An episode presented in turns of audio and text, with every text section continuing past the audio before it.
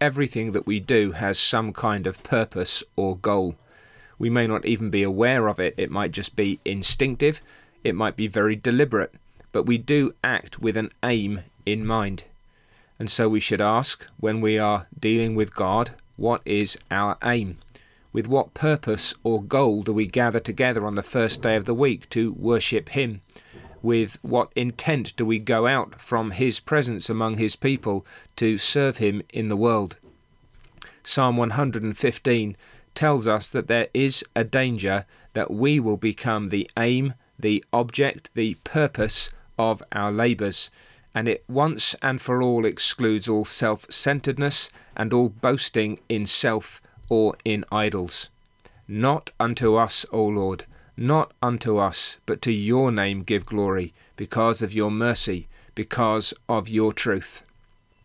The great barrier to the glory of God is our own seeking of our own glory. We do smuggle self into this relationship. We are so prone to bring ourselves to our glory, to our promotion. But when we come to serve God, whether it's in the distinct hours of worship on the Lord's Day, whether we're coming morning or evening, or going out then to serve Him in homes, among our families, among our friends, in our places of work, in our business in the world.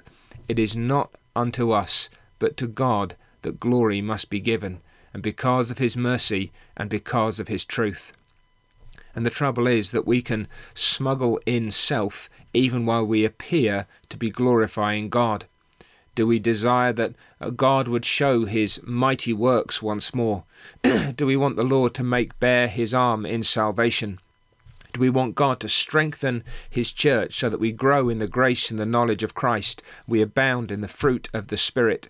Do we want to see preaching with power?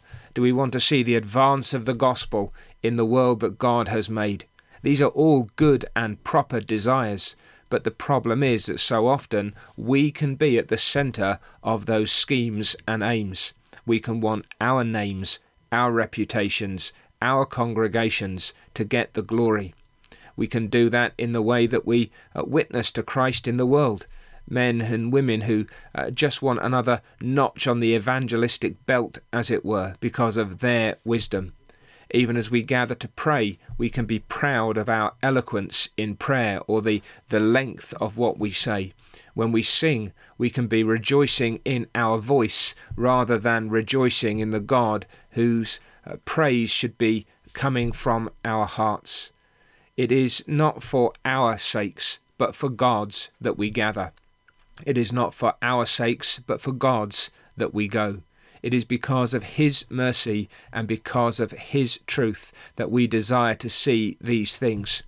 When we plead with the Lord, it should not be ultimately for our own comfort, for our own ease, for our own prosperity. Now, it's not wrong to ask for those things, but why do we ask for those things? Do we want them in order not that we may be seen as great, but that God may be seen as great? That on the platform of our great weakness, the strength of our Almighty Saviour will be manifest before the world. It is His mercy and His truth that we desire, and it is His mercy and His truth that should be honoured in the giving of our praises.